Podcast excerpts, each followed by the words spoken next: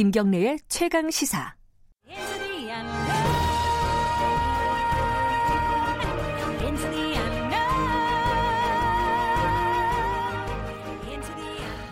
네, 어, 이 노래는 벌써 보신 분들도 꽤 있는 것 같더라고요. 어, 겨울왕국 2에 나오는 삽입된 노래입니다. Into the Unknown. 미지의 세계로? 뭐 이런 뜻인가요? 어, 어쨌든, 레디꼬가 원에서 굉장히 유행했잖아요. 근데 이제 2에서는 이게 아마 메인 테마곡인 것 같습니다. 오늘 이 얘기를 좀 해볼 겁니다. 수요일마다 돌아오는 영화 스포 최강희 영화 평론가 모셨습니다. 안녕하세요. 예, 안녕하세요. 당연히 보셨겠죠? 예, 봤습니다. 예, 심지어 저도 봤어요. 저는 좀 어쩔 수 없이 애 자녀가 있으면 예, 예, 애가 예매해 달라고 하도 그래가지고 같이 가서 봤습니다. 그렇죠. 그 자녀가 둘 있으신 분들은 이제 그 이제 어머니가 따라가시면은 이제 네. 3이 되는 거고요. 이제 한 분 자녀가 하나 있으면은 이제 엄마 아빠가 같이 가면 이제 또 3이 되는 거고. 아, 그러니까. 이제 뭐 겨울왕국 2는 기본적으로 뭐 대부분 다 가족 단위 그렇죠. 보시니까. 예. 예. 저는 one하고 two가 달라진 게 one 볼 때는 애가 더빙판을 보자고 아, 우기더라고요. 예, 예, 예. 근데 two 볼 때는 이제 자, 조금 컸거든요. 아, 그래서 5년이 지났으니까. 예, 자막판을 보자 그러더라고요.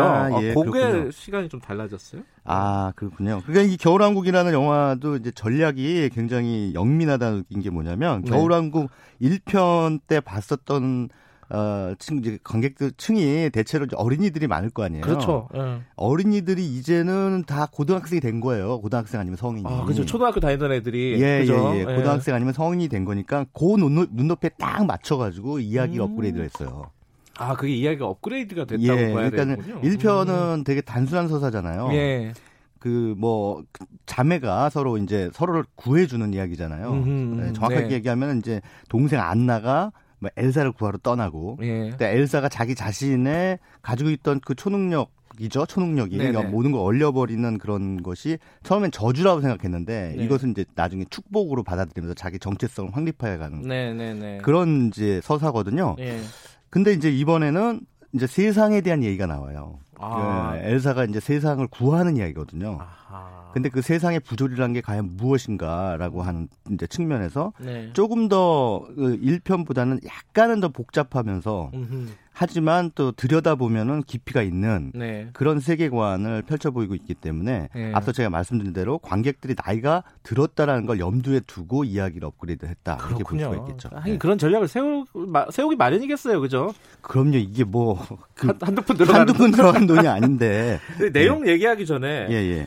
저 저도 봤다 그랬잖아요. 네네네. 주말 사이에 500만이 들었대요. 어제까지 500만입니다. 어제까지. 예, 예, 예. 아니 이게 좀 말이 되는 스코어인가 라는 생각이 들어요. 예. 일단 뭐 기본적으로 워낙 많은 관객들이 1편 뭐 당연히 우리나라에서 천만이 넘었기 때문에 예. 그 아, 천만 넘었어요? 예, 천만이 넘었어요. 근데 그, 그 영화를 보신 분들은 당연히 기대치가 높기 때문에 예. 2를 이제 기다려 왔고 네. 그렇기 때문에 영화가 이제 초반에 많이 관객을 모으고 있는 것 같고 또 두 번째로는 일단 아무래도 예, 스크린 수죠, 스크린 수. 그죠. 엄청난 스크린 수로 싹쓸이를 하고 있기 때문에 거의 뭐 상영 점유율만 60% 좌석 점유율이라는 게 또 있어요. 예. 좌석 점유율은 전체 우리나라의 상영관에 있는 좌석을 100개로 봤을 때몇 예. 개의 좌석을 어, 이 겨울왕국 2가 잡았냐? 네. 70%. 아, 그러니까 예. 100개 좌석 중에 70개는 이제 겨울왕국 2를 틀고 있다 음. 이렇게 보시면 됩니다. 아, 이거 좀 문제 아닙니까? 문제죠. 예, 당연히 문제죠. 근데 예. 이제 이런 문제가 불거질 때마다 이제 반대쪽에서 얘기하시는 분들이 특히나 이제 극장을 운영하시는 네. 극장주들, 극장 업체들이 얘기하는 게 이것도 시장 논리 아니냐. 자본주의 국가에서 사람들이 더 많은 사람들이 원하는 걸또 네. 많이 공급하는 거 수요 네. 공급의 원칙에 어, 뭐 당연히 부합하는 것이다라고 얘기를 하는, 하는데 이건 이제 하나만 알고 둘은 모르는 거죠. 그러니까 아전 인수적 변명 핑계라고 할 수가 음. 있겠죠. 그럼 뭐 프랑스는 그 수요 공급의 원칙 자유시장 논리를 몰라서 네. 그 법으로 한 극장에서 30% 이상을 잡지 못하게 만들었겠습니까? 아, 프랑스는 30%? 예. 예. 그러니까 프랑스 같은 경우에는 10개 상영관이 있는 멀티플렉스의 경우 예. 한 영화가 잡을 수 있는 최대 스크린 수는 2개입니다. 어, 그래요? 3개도 예. 아니고? 3개 잡으면 위법이에요. 아하. 예. 그러니까 두 개까지만 잡을 수 있어요. 세개 잡으면 30%가 되잖아요. 네. 그러니까 30% 이상은 잡을 수가 없기 때문에 우리 동네도 절반이 넘는 것 같더라고요. 저희 아니, 절반이 뭡니까? 그냥 뭐 일곱 여덟 개. 예. 그러니까 뭐 기본적으로 우리나라는 지금 방금 말씀하셨듯이 70% 이상을 음. 겨, 이 겨울왕국 투에 할애를 하고 있는 거예요. 그리고 미국도 미국도 자본주의 첨단 국가인데 네. 자본주의 천병을 자처하는 국가인데 미국도 30%는 안 넘어요. 그래요? 예. 근데 미국 음. 같은 경우에는 그런 그 역사적인 맥락이 있는 게 1948년에 어, 이른바 파라마운트 판결이라는 게 있어서 네. 그 반트러스트 법에 의해서 그한 어, 그러니까 배급사가 극장을 같이 소유하는 걸 금지시켰어요. 아하. 그 이제 수직 계열화라고 하거든요. 수직 네. 계열화가 배급 상영 제작을 동시에 가지고 있는 겁니다. 우린 그렇게 하잖아요. 우린 그렇게 하죠. 네. 근데 미국은 이미 1948년에 그걸 금지시켰습니다. 음. 금지시킨 뒤에 그거는 이제 막 배급사가 극장을 겸용하지 못하게 하는 건데 이게 네. 이제 1980년대 레이건 행정부의 신자유주의 정책으로 약간 유야무야 돼서 일부 배급사가 극장의 지분을 가지고는 있어요 지금 음흠. 가지고는 있는데 어, 전폭적으로 소유하는 그런 개념은 음. 아니고 또 미국은 독과점에 대한 그 알레르기 반응을 엄청 심하게 일으킵니다. 그러니까 왜 독과점이 안 좋냐면 이게 자유시장을 해치거든요. 아. 시장의 건강성을 해치기 때문에 어, 특히나 독과점에 대해서는 상당히 많은 사람들이 비판을 하기 때문에 음. 미국의 메이저 스튜디오들은 알아서 자기들이 30%를 안 잡아요. 음. 그, 그런 그 자율 규제가 이제 진행이 되고 또 일본 같은 경우에는 완전히 수직 계열화돼 있어요. 아 반대로 예 반대로 예. 그러니까 도호 도헤이 쇼츠쿠 이런 메이저 배급사들이 전부 극장을 자기 체인망을 가지고 있습니다. 예. 그런데 일본은 어 자기 영화는 자기 체인에만 틀고 며칠부터 며칠까지 틀겠다를 미리 공지합니다. 아하. 그리고 특이하네. 네, 그것대로 해요. 예. 그렇기 때문에 스크린 독과점 문제가 발생을 안 하죠. 굉장히 일본스러운 해결 방식인데. 예, 예, 예. 관객들한테 미리 공지를 합니다. 그 1년치 라인업을 미리 공지할 때도 있어요. 며칠부터 며칠까지 못 틀고, 며칠부터 며칠까지 못 틀고. 그러면은 일본 관객들은 그 스케줄대로 보는 거예요. 그렇기 음흠. 때문에 지금 막 우리나라처럼 막 몰려가서 안 봐도 언제까지 어차피 하니까 음흠. 그때 가서 보는 겁니다. 네. 그러니까 이런 식으로 이제 기존, 기본적으로 시장의 자율 규제가 이루어져 있는데 한국은 이제 고삐 풀린 망아지처럼 뛰어도 네. 어떻게 규제할 수가 없는 그런 상황이고 또 국회에 관련된 스크린 독과점 규제 법안, 영화진흥 아, 영화 및 비디오물에 관한 법률 네. 개정안이 이미 올라가 있고 상정이 돼 있는데 네. 계류 중이죠. 그러니까 국회의원이 일을 안 하고 있다는 얘기죠. 국회가. 항상 또 마지막에 또 국회 얘기로.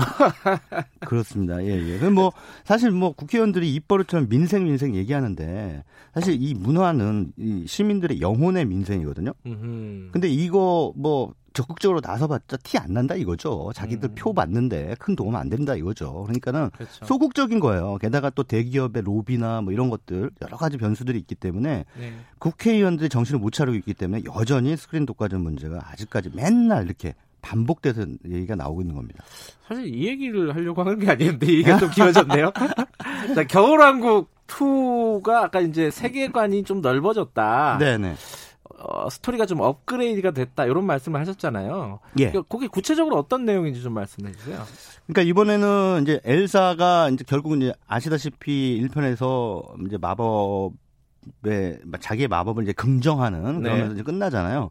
이제 아렌델 왕국의 이제 왕이 되죠. 여왕이 되는데 이 아렌델 왕국이 평화로운 그런 나라에 어, 어느 날 좀 뭔가 문제가 좀 발생합니다. 어, 천지재변 같은 게 일어나고 그리고 예, 계속 엘사한테 어떤 노래 소리가 들려요. 환청 같은 게 들리죠. 환청 같은 게. 예. 예. 아, 아, 아, 이런 음이 좀 다른데 아, 정확합니다. 환청이 들려요. 예. 그래서 이게 도대체 무슨 소린가 하는데 이게 그 주변에 비밀의 숲이 있어요.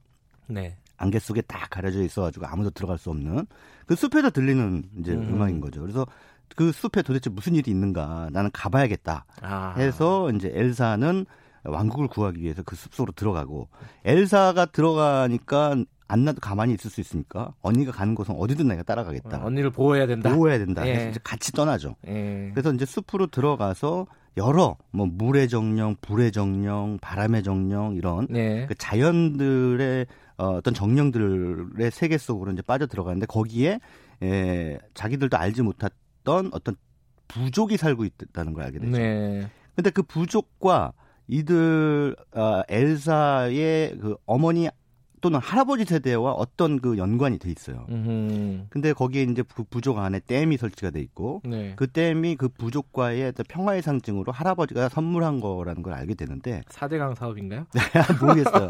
근데 그 댐이라는 게 굉장히 상징성이 있죠. 음. 그래서 어 그런 가운데 이제 이들 간에 사실은 구원, 그러니까 옛날에 원한이 있다는 것을 음. 이제 엘사가 알게 되고 그럼 그 원한은 도대체 어디서 생겨난 것인가라고 음. 하는 것들을 파악하기 위해서 이제 바다를 건너 어디론가 또 갑니다. 아이고 많이 가네요. 예, 예, 예. 어디론가 또 가서 그래서 사실은 그 인투 더 언노운이라고 하는 이 미지의 예. 세계 속으로라고 예. 하는 것도 그 엘사가 어 자신에게 처한 어떤 운명을 받아들이면서 네. 내가 이 미지의 속으로 들어가서 진실을 알지 못하면 아렌델 왕국을 구할 수 없다라고 음. 하는 그 숙명을 이제 어 노래하고 있는 그런 그 스코어라고 할 수 있죠. 엘사가 여왕으로 있는 왕국 이름이 아렌델 왕국인데 네. 그 아까 말씀하신 뭔가 그 숨겨져 있는 비밀이라는 게 굉장히 예. 불편한 비밀이잖아요. 불편한 진실이죠. 예. 그걸 제가 그 영화 속의 줄거리로 네. 어 제가 직접적으로 설명을 드리면 스포일러라고 분명히 그 비난에 화살이 많이 날라올 것이 기 때문에 예 스포일러라고 비난이 오기 때문에 그냥 예. 영화를 보신 분들은 아 그런 뜻이었구나 아. 안 보신 분들 어 약간 호기심을 불러일으킬 만한 수준에서만 말씀을 드리겠습니다. 어, 어려운데 그거 어렵죠. 예, 어려운데 한번, 예. 어, 기본적으로 그 미국의 기원, 예. 미국의 그 폭력적 역사의 기원에 음. 대한 성찰 이 들어가 있다 이렇게 말씀을 드리면 될 것 같습니다. 근데 그게 아. 이제 미국이란 나라 결국은 그 서부 개척을 음. 하면서 American 원주민, American 네. 인디안들을 많이 학살했잖아요. 네. 예. 그래서 그런 과정에서 이제 성립이 된 국가이기 때문에 에, 또 그런 부분에 대한 성찰이 이 겨울왕국 2에는 좀 들어가 있고 그래서 어, 조금 더 화해, 그러니까 과거의 진실을 조금 추악하더라도 과거의 진실을 정확하게 목격하고 음흠. 그리고 어떤 어 환경적인 부분, 네. 물, 불, 바람 이런 정령들이 나오는 것처럼 그런 환경적인 부분과의 자연과 문명의 음. 조화로움 음흠. 이런 것들을 추구하는 세계관이 이번에 겨울왕국 2에는 좀 음. 어, 스며들어 있다 이렇게 말씀드릴 수 있을 것 그러니까 같습니다. 미국이라는 국가의 기원까지 어, 은유하고 있다. 네. 아, 아, 그, 저는 그 생각을 못 했는데, 네. 말씀을 들으니까, 아, 그런 느낌이 있긴 하네요, 진짜. 그렇습니다. 근데 이게 사실은 이런 주제 의식은 최근에 미국 영화에서, 할리우드 영화에서 이제 반복적으로. 그래요? 그, 네네. 많이 그, 되풀이되고 있는 그런 주제 의식 어. 가운데 하나인데, 대표적인 게, 어, 이를테면, 제임스 카메론 감독의 아바타 같은 영화도 그래요. 아바타도 예. 그렇게 읽을 수가 있군요. 예. 2009년에 나온 어. 작품인데 뭐 세계 예. 최고 흥행 기록을 세웠습니다만 이 영화 속에서 등장하는 행성 판도라 네. 그리고 판도라에서 평화롭게 살아가는 나비족이 바로 American 원주민을 상징한다고 볼 수가 있습니다. 그러네요. 예. 딱 떨어지는데 스토리가 그렇습니다. 예. 그래서 근데 이 제임스 카메론은 여기서 조금 더 나아가서 은유를 조금 더 노골적으로 하죠. 그래서 음. 이들을 학살하는 주체가 U.S. 머린 정확하게 미 아, 해병대로 돼 있습니다. 아, 예. 그렇구나. 예. 어, 제가 좀 약간 술 먹고 보고 작, 작거든요. 예, 예. 그래서 여기서 이제 이런 대사가 나와요. 그 나비족에 대한 폭격을 하러 가기 전에 그 네. 해병대 네. 대장이 어, 이런 얘기를 하죠. 그 대원들한테 그 소위 모티베이션 그 예, 동기부여를 해주기 위해서 어떤 연설을 하는데 그 연설을 할 때 이런 대사가 나옵니다. We will fight terror with terror.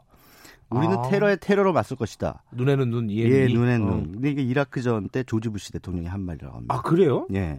음.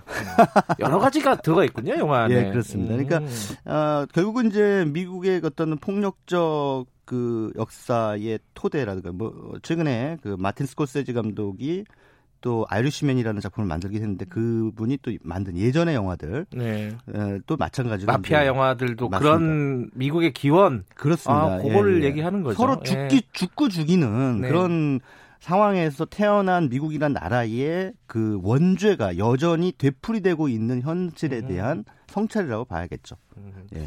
아, 갑자기 그 영화 생각나네. 그 아예 제목 자체가 폭력의 역사라는 영화가 있었잖아요. 네. 뭐, 네. 누구였지? 크로넨버그였나? 예, 그렇습니다. 예. 그 영화도 그런 식으로 읽는 게 맞겠죠, 아무래도. 그렇죠? 예, 그렇습니다. 음. 그리고 뭐 예, 일단은 데어 윌비 블러드라고 해서 네. 그런 작품도 있었는데 그거는 이제 석유 개발업자와 그다음에 그 개신교 목사.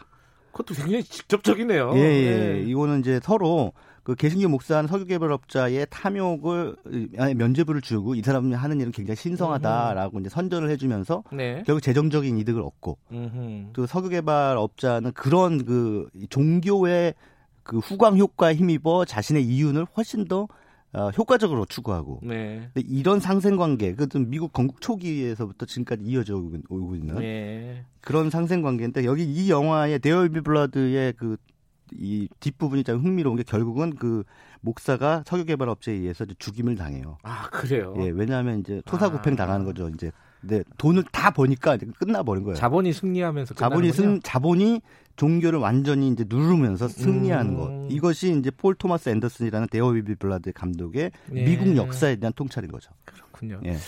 이 겨울왕국을 어쩔 수 없이 봐야 되는 분들이 있지 않습니까? 네네네. 어쩔 수 없이 보지 마시고요. 아니, 그 애가 가자 그러니까 예, 어쩔 수 예. 없이 보면은 예. 요런 차원에서 좀 보면은 좀덜덜 지루하지 않을까 어, 네. 그런 생각도 드네요. 이렇게 그런 방... 포, 네 그렇습니다. 그런 포인트가 있으니까 자녀들하고 같이 보고 나서 음흠. 좀 이렇게 해설을 좀 해주시면 좋을 아, 것 같습니다. 그것도 괜찮겠네요. 예, 예. 오늘 가서 제가 좀 아는 척을 해야겠네요. 오늘 말씀 감사합니다. 예, 고맙습니다. 최광희 영화평론가였고요. 어, 김경래 최강 시사 듣고 계신 지금 시각은 8시 47분 향해 가고 있습니다.